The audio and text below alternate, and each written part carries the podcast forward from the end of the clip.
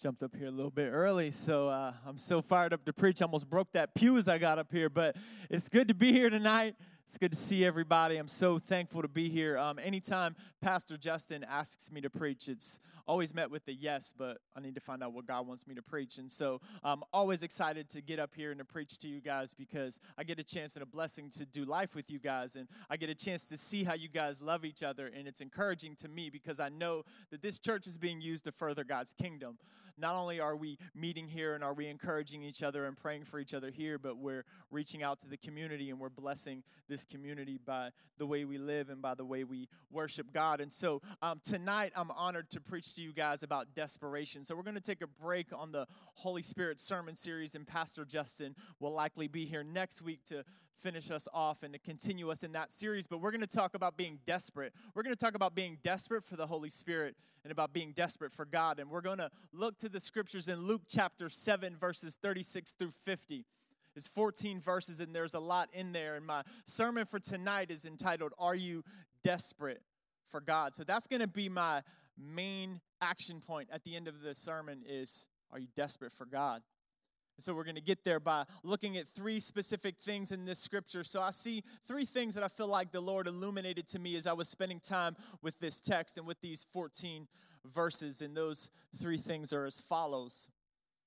distance, desperation, and adoration. And so I felt like the Lord brought these things to mind as I was spending time with this text. And this scripture is so important to me ever since I um, came into the faith about a decade ago. This scripture is one I continuously go back to. It has a lot of meaning for me because I can see what Jesus is talking about as being applicable to my life, and I know that it's applicable to your life as well. So if you're a note taker, please grab your notepad or whatever it may be and write down these three words because these are going to be the words that we focus on tonight in this scripture distance, desperation, and adoration. So, if you can, please grab your Bible and turn to this scripture because you're definitely not going to be able to read what I just put on the screen. But if you have like 2020 vision or you just got new spectacles or whatever it is, you can read this good to go. So, uh, but if you can't read it on the screen, use your Bible that you may have brought with you. There's a Bible in your pew, or nowadays we're so high tech, you can pull it up on your Bible app on your amazing Android smartphone or your outdated Apple device right? I did that for you, Zach. Um, so uh, we're going to read this entire story first. We're going to spend time with this scripture. There are a lot of different things we could talk about in 14 verses of scripture, but we're going to talk specifically about distance, desperation, and adoration. So we're just going to go right in. I'm going to read it. We're going to pray. We're going to ask for God to awaken us to his presence. I trust that he's already doing that in your hearts as he was doing that in mine as well through the worship and then I'm going to preach it. So let's uh, read this scripture. You can follow along with me. Luke chapter 7, verses 36 through 50. One of the Pharisees asked Jesus to have dinner with him. So Jesus went to his home and sat down to eat. When a certain immoral woman from that city heard he was eating there, she brought a beautiful alabaster jar filled with expensive perfume. Then she knelt behind him at his feet, weeping. Her tears fell on his feet, and she wiped them off with her hair. Then she kept kissing his feet and putting perfume on them. When the Pharisee who had invited him saw this, he said to himself, If this man were a prophet, he would know what kind of woman is touching him. She's a sinner. Then Jesus answered his thoughts. Simon, he said to the Pharisee, I have something to say to you. Go ahead, teacher, Simon replied. Then Jesus told him this story. A man loaned money to two people, 500 pieces of silver to one and 50 pieces to another but neither of them could repay him, so he kindly forgave them both, canceling their debts. Who do you suppose loved him more after that? Simon answered, I suppose the one for whom he canceled the larger debt. That's right, said Jesus. Then he turned to the woman and said to Simon, Look at this woman kneeling here. When I entered your home, you didn't offer me water to wash the dust from my feet, but she has washed them with her tears and wiped them off with her hair Wiped them with her hair. You didn't greet me with a kiss, but from the time I first came in, she has not stopped kissing my feet. You neglected the courtesy of olive oil to anoint my head, but she has anointed my feet with a rare perfume. I tell you, her sins, and they are many, have been forgiven, so she has been shown much love. But a person who is forgiven little only shows little love. Then Jesus said to the woman, Your sins are forgiven. Then the men at the table said amongst themselves, Who is this man that he goes around forgiving sins? And Jesus said to the woman, Your faith has saved you. Go in peace. So we're going to go before the Lord tonight because we're in desperate need of His Holy Spirit to take this word and to apply it into our lives. And so we're going to go before God. God is always with us. Amen? Always with us. It's just sometimes we're not awakened to his presence. And so let's get awakened to his presence. Jesus, we're so thankful that you love us. We're so thankful that you're always with us, Father God. We're thankful for your Holy Spirit that you've deposited into our lives as Christians. And we just ask that your Spirit tonight grab this word and place it into our hearts and that it would have its way in our life, that this word would transform us, that you would be with us tonight, that your Holy Spirit would breathe on the words that you've given to me, Lord God, that I would honor you tonight. In Jesus' name, amen. All right, so the first thing we're going to talk about is distance. Distance. So, um, there's so many different things that I see with this Pharisee, things that he's got wrong, things that he, things that he's got mixed up. And one of the things specifically that I want to talk about is distance, and in two different um, ways specifically.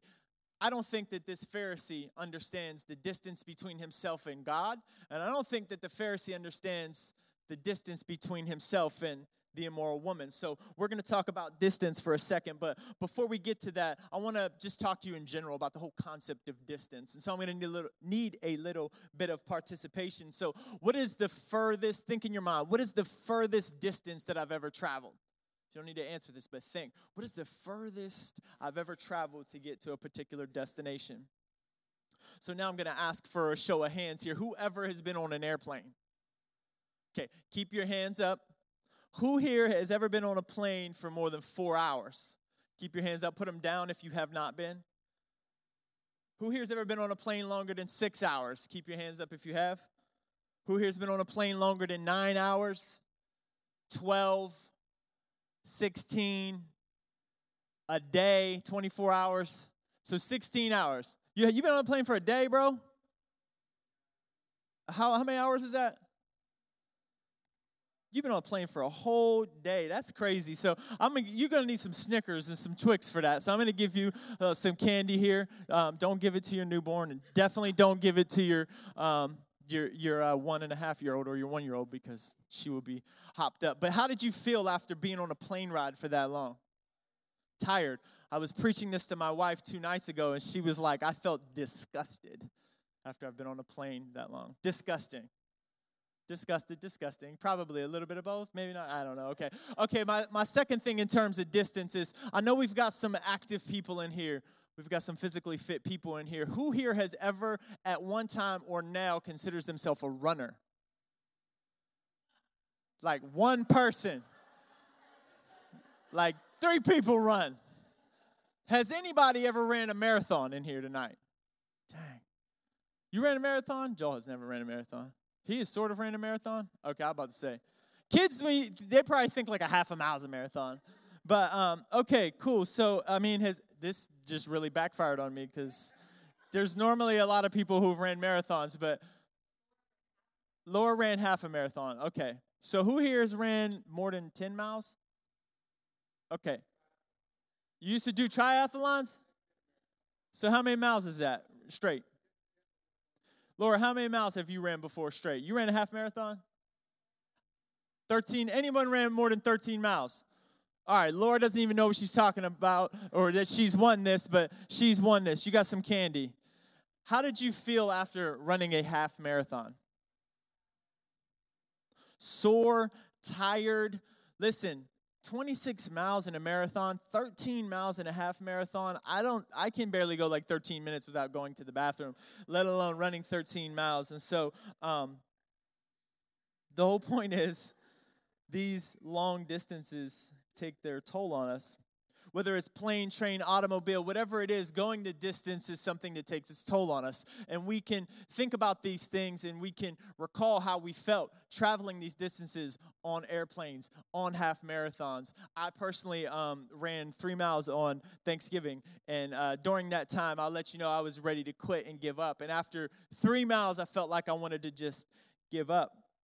I understand distance. I understand what it takes because of the toll that it puts on my body. So let me tell you a real quick story about when I was a kid. So uh, when I was 13 or 14 years old, uh, my family went on a vacation, and I was blessed to have an aunt and uncle who took me every year with their three kids down to Florida from Pennsylvania, like really long road trip. And we would get in this two-door Lincoln, and I don't even know if it was a Lincoln, but it was like really huge, and it had two doors, and there was four kids and two adults. And this was when like you could be a kid and sit in the middle of like the passenger, uh, you know, and the driver, which is probably not safe. But I remember being crammed in a car driving forever. But one year we went to Ocean City, Maryland as a family, and it wasn't near as long as going to Florida, but I remember that trip like it was yesterday, and something happened there that to, up until the point of me sermon prepping, I could remember of being comical and hilarious, but I couldn't remember if what I remembered was true. So, do you remember those road signs? And hopefully, you know these road signs because all of you have your license for the most part, but those signs along the side of the road that tell you where you're going and how many miles it takes to get there. Like a sign like this. If you're on 58 East and you're driving and you see this sign, you know, look, I know how long it's going to take me to get to Franklin, to Norfolk, and to Virginia Beach because of the miles that are indicated next to the destination, correct? So I'm a kid, I'm 13, 14 years old, and I have a limited view of geography like right now, but when I was 13 or 14, it was a lot worse. But when I was 13 and 14, I remember being in Ocean City, Maryland, and as I was there, I remember seeing this sign just like this. And this sign said Sacramento, California, 3,073 miles in Ocean City, Maryland, there is a sign that says how many miles it takes you to get all the way across the entire United States.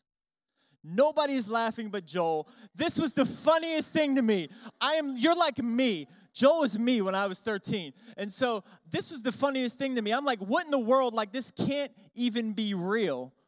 I'm like that cartoon character who's like, you know, did I see that right? You know, like, um, wiping off my glasses. And so I thought that this was the funniest thing ever. And so as I was sermon prepping and thinking about distance, I got to searching this and thinking, was this real? And, and this is an actual picture of that sign. And so it was uh, something that was done because Highway 50 starts in Maryland and it goes all the way to California. And so someone on the Maryland State Highway Administration thought it would be comical to say, let's just place a mile marker for the furthest distance from here, letting people know if you want, you could drive like 19 days to get to California. And so it was so comical that someone who worked for the California side of administration just happened to be in Ocean City, and they thought, that's really funny. So, you know what we should do in California? We should put a sign up that says how long it takes to get to Ocean City, Maryland. So, so now to me, like 20 years later, this is even funnier because not only did I find out that this is a real thing, but that they did the same exact thing. Like there's a kid on the West Coast that's laughing about the same thing and seeing a sign in Maryland. And so this is funny to me because, look, we're used to seeing these signs with travelable distances, distances that we can go. But 3,073 miles to a 13 year old doesn't even seem realistic. This is crazy. There's definitely no need for either one of these signs. Definitely no need. And this just got me to thinking about distance and thinking about Simon the Pharisee. And so, as I'm breaking down this first point, I want to talk with you guys about Simon and how I don't think that he understood distance correctly. Like I said, there's two different ways that I don't think he understood distance the distance between him and Jesus, and the distance between him and the immoral woman. So, we're going to start off and we're going to talk about Simon's perception of the immoral woman. Simon's immediate thought after this immoral woman crashes the party and starts kneeling at Jesus' feet, crying, washing, and kissing his feet, and pouring out expensive perfume on Jesus' feet is this If this man were a prophet, he would know what kind of woman is touching him. She's a sinner. Simon's response in his heart and mind are shared with us here in the scripture, and immediately it's judgment for the woman and it's judgment toward Jesus. I like to think um, sometimes when I'm reading the scripture, I like translate it myself. I think Simon in his mind's like, man, what is this dude? Does this dude even know who this woman is? Like, he surely wouldn't let her touch him. She's a sinner. And so Simon's response was fueled by his self righteousness and him thinking of himself not as a sinner and thinking of her as something that he was not. What he was essentially doing is he was placing distance where God didn't design distance to be placed. And so he too was in the exact same position, but he failed to see his need for, sa- for a Savior. He failed to see his need for grace. And it's interesting because it says that this was in Simon's head. These were his thoughts. And so what we see is our precious Lord Jesus. He uses this as a teachable moment in his life, and he's like, hey, uh, he's going to answer this guy's thoughts. It's interesting this is an entire sermon for an entire different time, but let's not glance over this. Jesus knows your thoughts. And there isn't one thought that goes through your mind that Jesus isn't completely and fully aware of, and aware of and able to address you on and desiring to address you on. That's another sermon for another day, but know this He can address your thoughts. And that's exactly what He did here. Simon thinks it, and Jesus is like, um, hey man, we're going we're going to need to talk. That's that's how I think Jesus maybe said it. So he goes on to tell Simon the story of the parable of um, two debtors. He's like, look, hey, this guy gives 500 pieces of silver to one person, 50 to another. Neither can pay it back, so the man kindly forgives. Simon, who, who loves the woman more? So it's interesting here. Simon goes, I suppose the one who had the larger debt canceled. And in this, in um, in his response here, we see Simon saying, "I suppose." And I wanted to know, like, I wonder how many other different Bible translations have him saying that.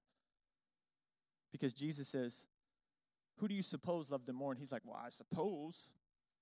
A couple different translations: the New Living Translation, the King James, the ESV, the NIV, and the Message versions. The different translations of Scripture. All of these have him saying, "I suppose." It got me to thinking, like, when do I say I suppose? Typically, when I don't want to admit what I have to say is right. Like when my wife is like, hey, uh, you think these socks belong on the floor or they belong in the dresser? And I'm like, I suppose they belong in the dresser. Rather reluctantly. Anybody been there before? So it's interesting um, that he says that because that's what we say as well. And he's often he's saying it almost as if, "Hey, I don't even really want to admit this, but you know what? I'm gonna I'm gonna admit it." See, because Simon doesn't understand distance between him and God either. I think it's clear from this scripture that we're studying tonight that Simon doesn't believe that Jesus can offer forgiveness. I don't think that Simon sees that. And we see this as we get to later on in this scripture where it says, The men that are present Say, who is this man that goes around forgiving sins? You see, Simon the Pharisee is used to being defined by his behaviors. So he's not trying to be defined by a Savior, he's defined by his behaviors. Keeping rules and keeping laws. This is what's important to a Pharisee. Doing what he thinks is right is how he thinks he travels the distance to get to God. Yeah, he sees a distance between himself and God, but he thinks that he can travel that distance by the way he behaves, by the way he acts, by the good deeds that he does. This Pharisee is used to putting his faith in his own righteousness. Like when he looks at street signs on his journey through life, on his path to get to God, he sees a mile marker next to the sign. 3,073 miles likely is not comical to him because he sees it as achievable by his good deeds. Like he could travel that by the way that he acts this Pharisee was me as a kid in Maryland, and he sees that sign, and God's in some distant, faraway place. Like he thinks that he can go there. He thinks that he can make it to God by the way that he behaves, by the way that he acts. He doesn't see this as astronomical. He thinks he can travel this path by himself. But that, my friends, is a distorted view of distance in our relationship with God. In this context, you see, this guy has yet to have a revelation that the distance is only travelable by Jesus. There is a distance between you and God. There's a distance between us and God because of our sin and our rebellion. And there's one way you can get there, and it's not by effort. So there's not a number next to that sign. It's Jesus. Jesus is the path. Jesus is the way. Jesus is the truth. Jesus is the life. And not only did Jesus travel the distance, He's the way that we go and are following him. So Simon failed to see distance the correct way, and I think we do at times as well. This is, I kind of think how Simon saw the distance. God is the destination, but he doesn't see Jesus as the way. He sees a mile marker. This is how we need to see our relationship with God. The only way you get there is by the grace of God expressed to us through Jesus Christ. And because he offered us grace and forgiveness, we are to follow the one who traveled the distance. But look, Simon wasn't signing up for this journey. Simon wasn't ready to lay down his life and follow Jesus. As we see in Scripture, he missed the distance. Church, let us not be many Simons and miss the distance as well. To God, sin is sin, and while one person may have fewer sins, like the Pharisee, he probably doesn't even really think he has sin, but he sees this woman as having many sins. We're all in need of the same grace of God to travel that distance. One sin separates you from a holy and just God the same way a million sins do. Both need the grace of God. So, so let me ask you this question Do you understand distance properly as we're talking about it tonight? Are you in awe of the forgiveness that God has given you, like the immoral woman was? Or are you in disgust at the forgiveness that God has given others? Church, don't be a Simon. You can't earn God's favor, it's given to you.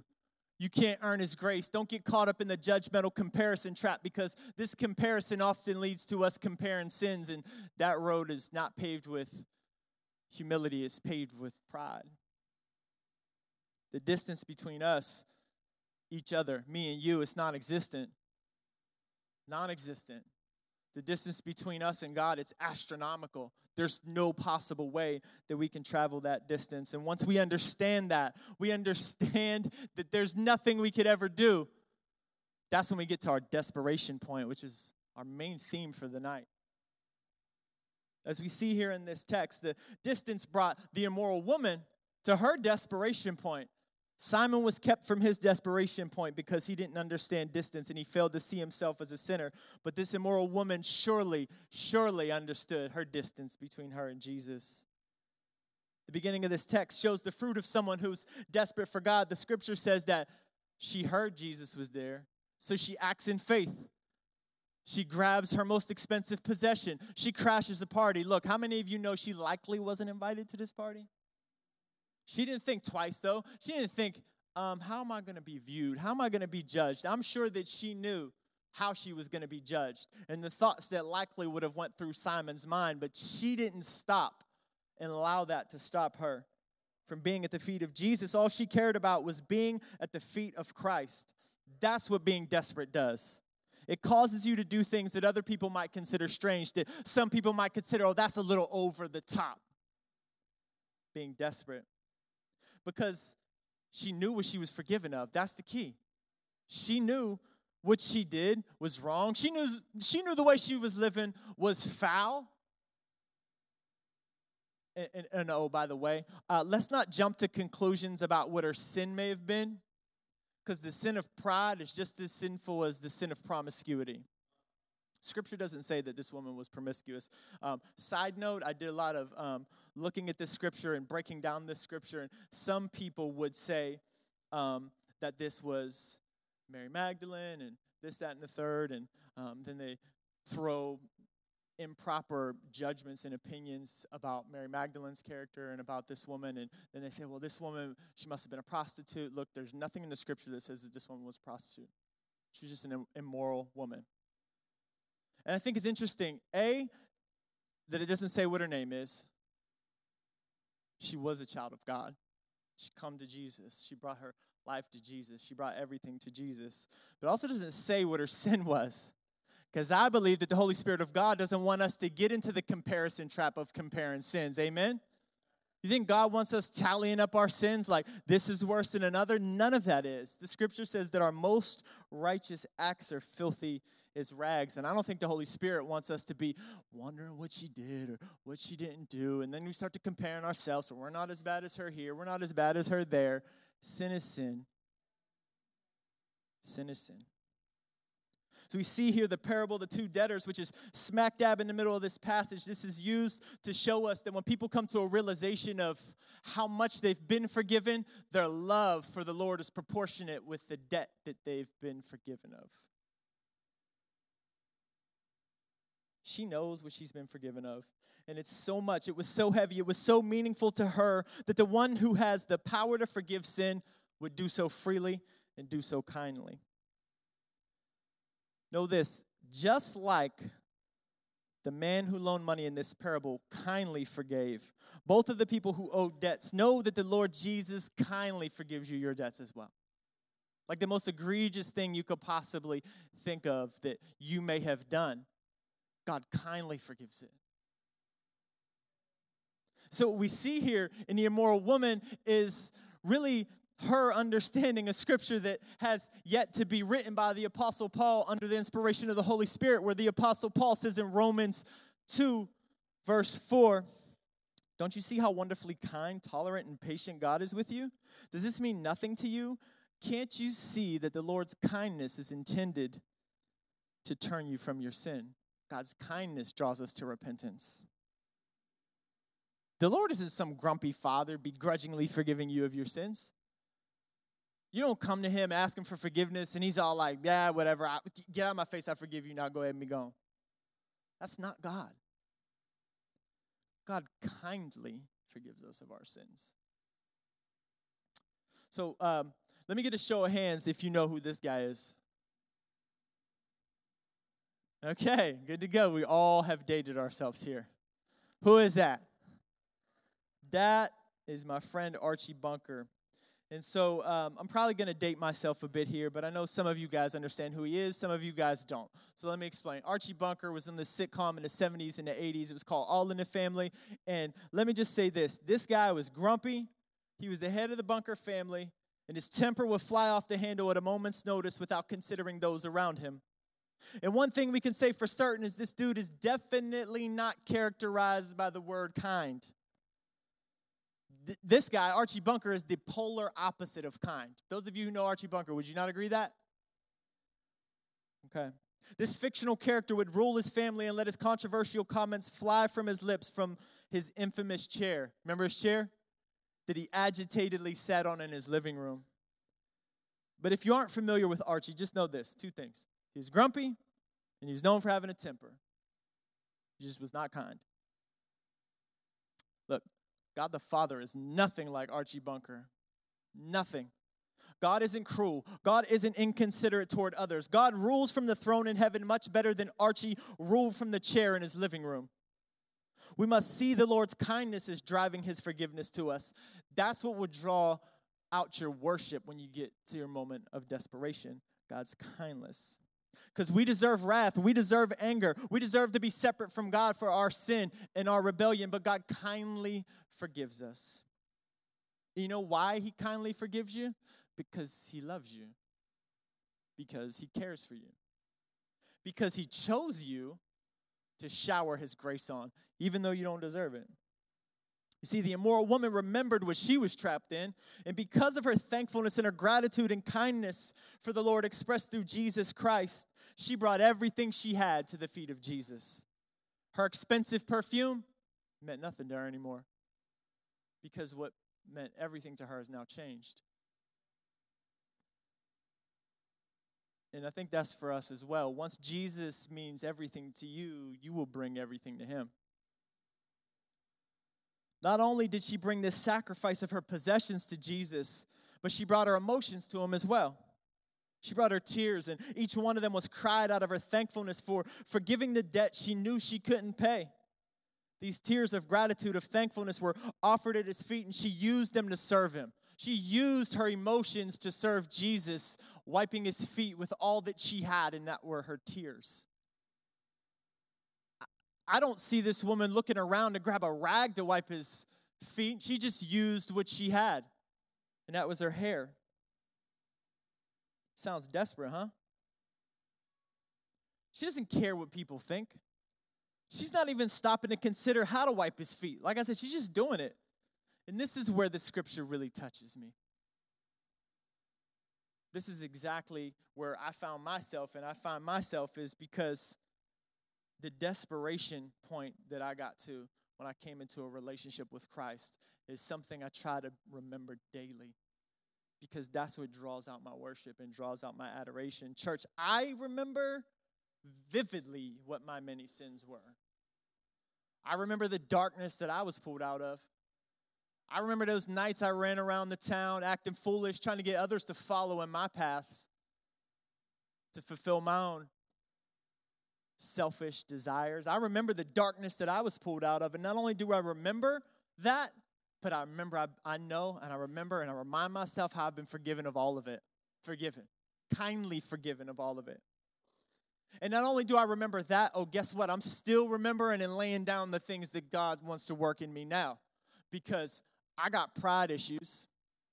I got selfish issues. I have self righteous issues at times. And God's still forgiven me. I am not in any less need of Jesus' grace now than I was then.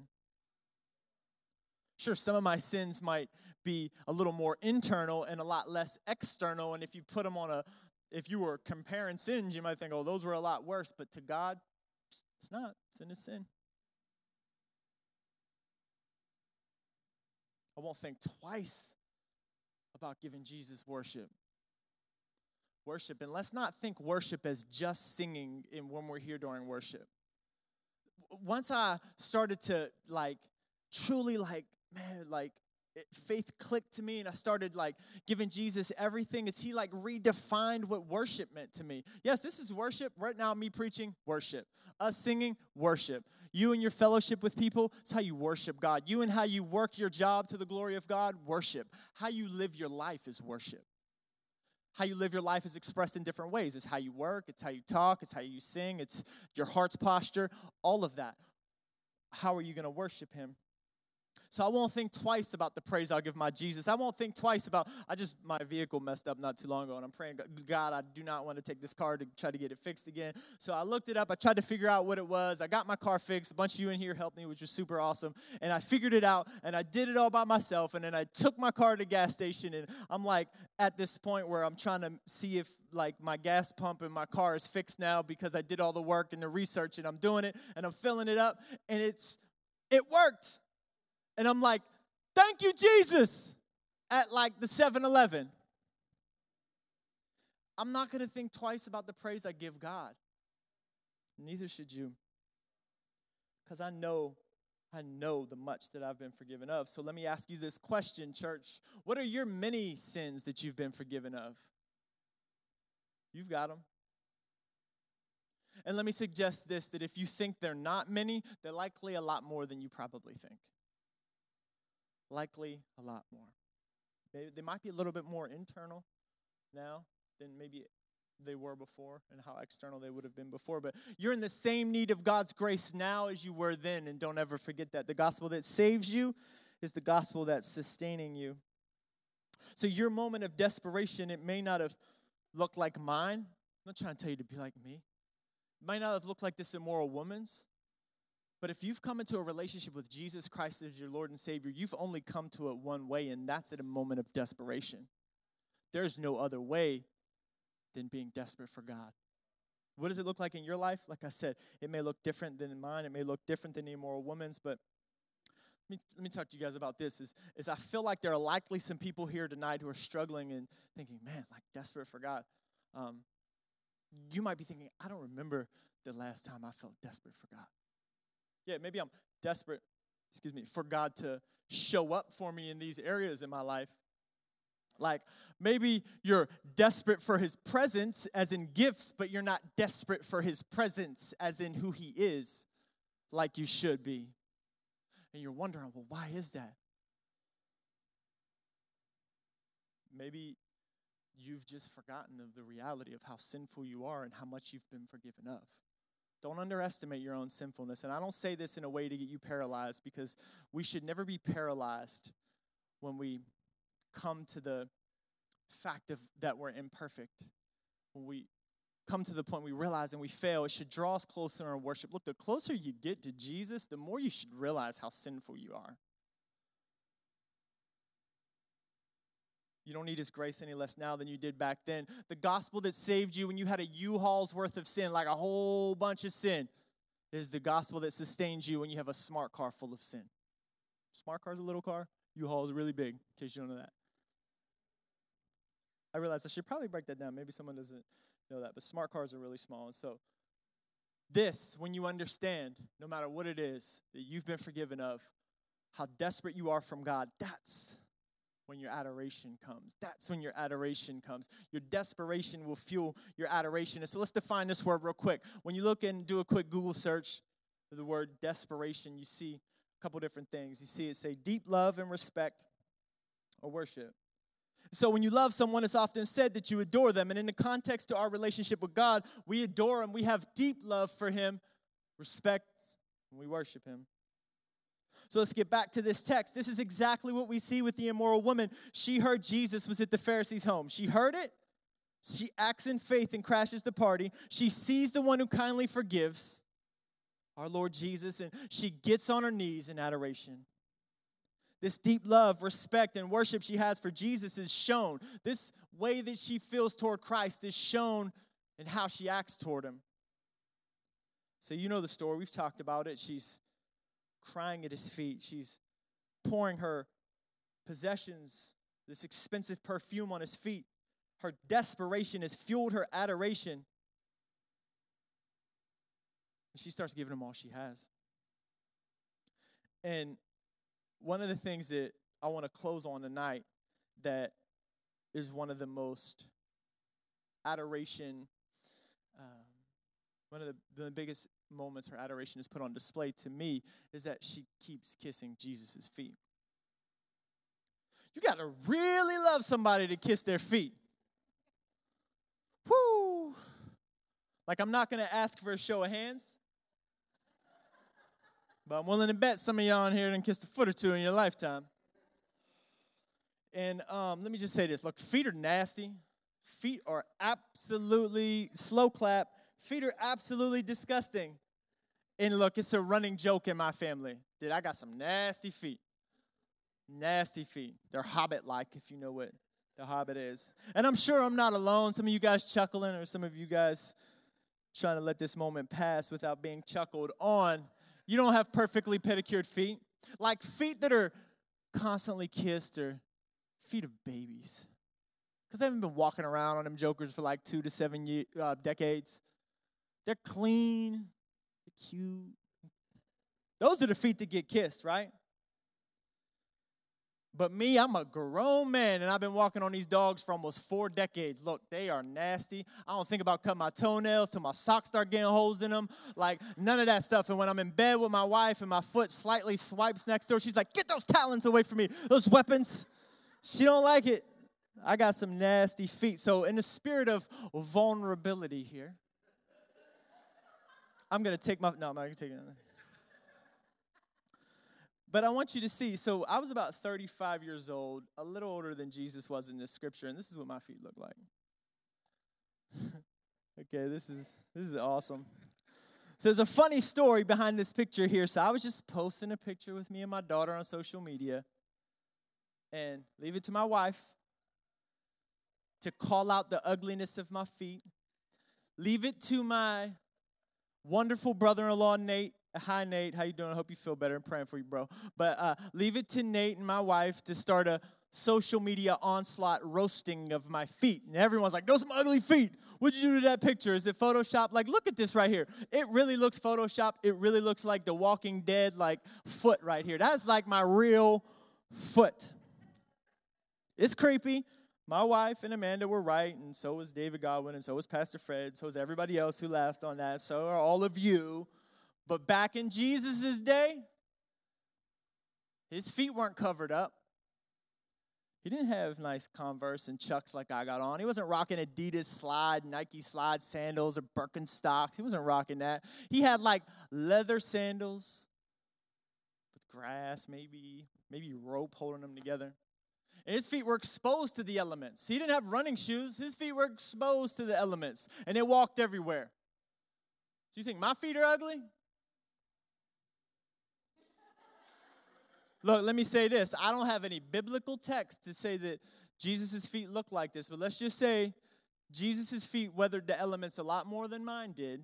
So people in that day, they probably didn't have perfectly pedicured feet, right? His feet likely were not silky smooth. But that didn't stop this woman. That didn't stop her.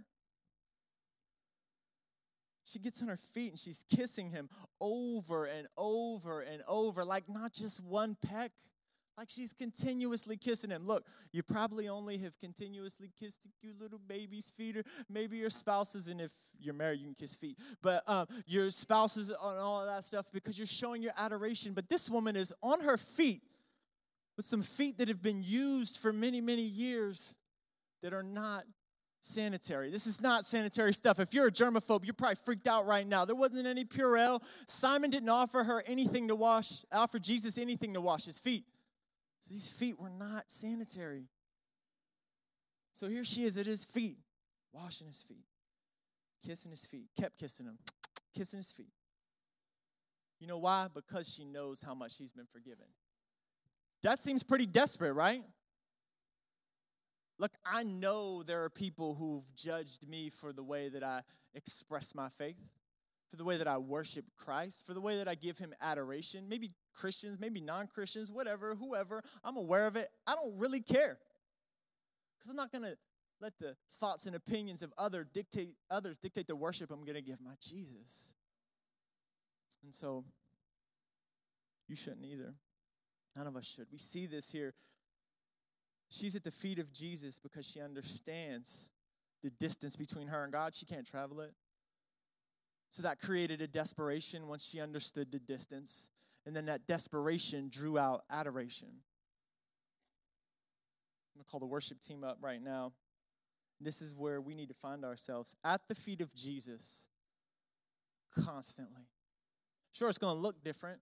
Because you don't have physical feet to cuddle up next to, but you need to get at the feet of Jesus. And there you will hear these two things Your sins are forgiven. Your sins forgiven. He knows them all. He knows all of them. You're forgiven because he kindly forgives you. And then and then he tells her your, your faith has saved you. Go in peace.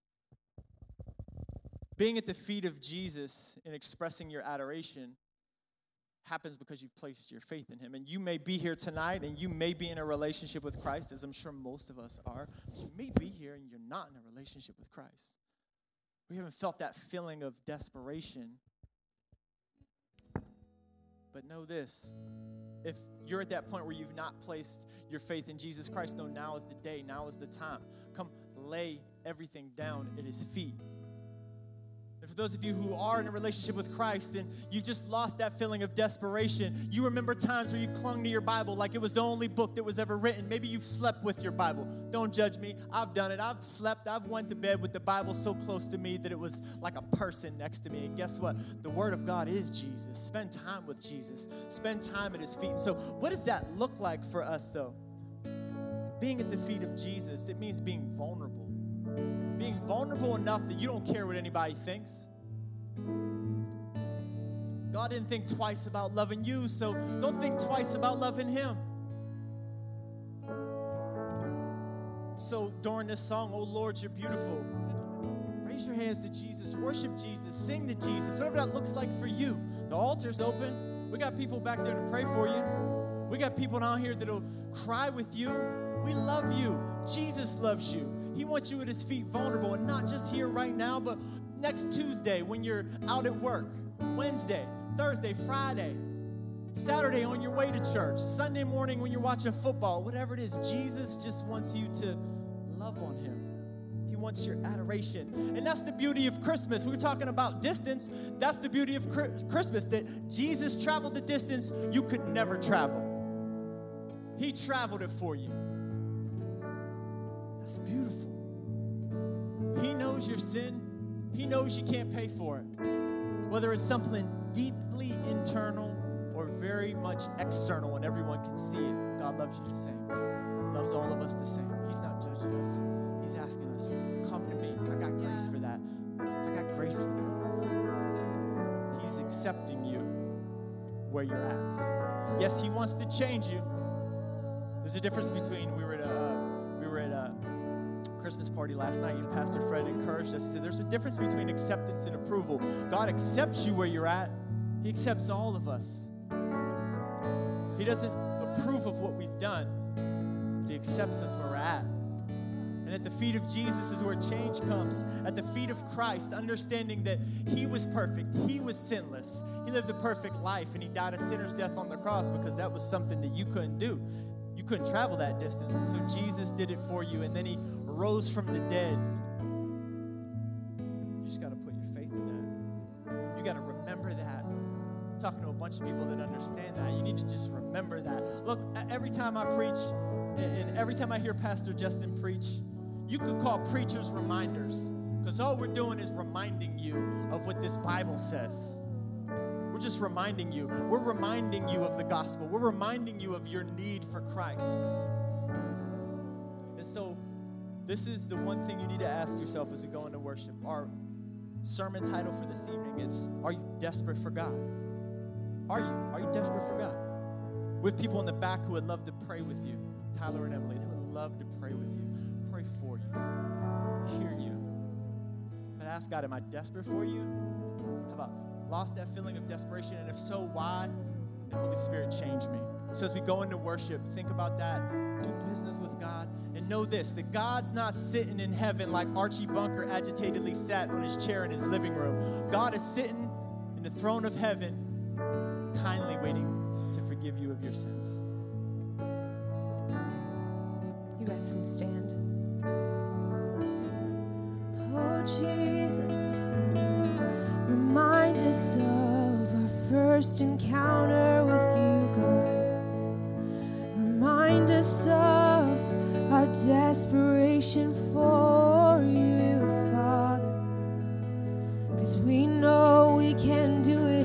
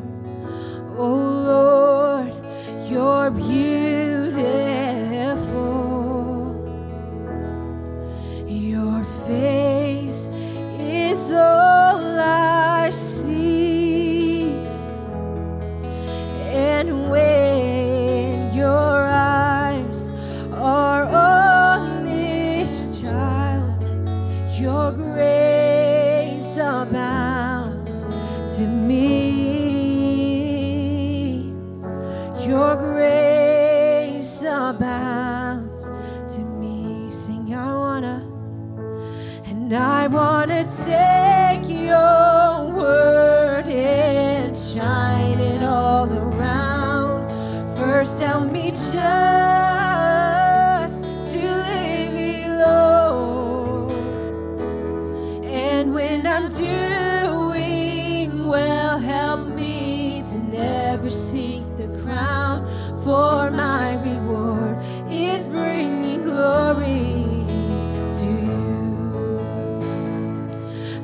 To take your word and shine it all around.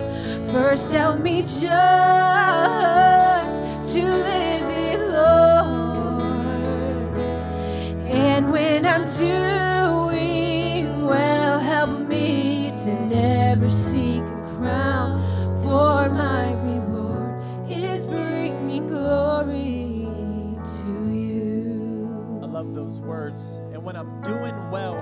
never seek a crown.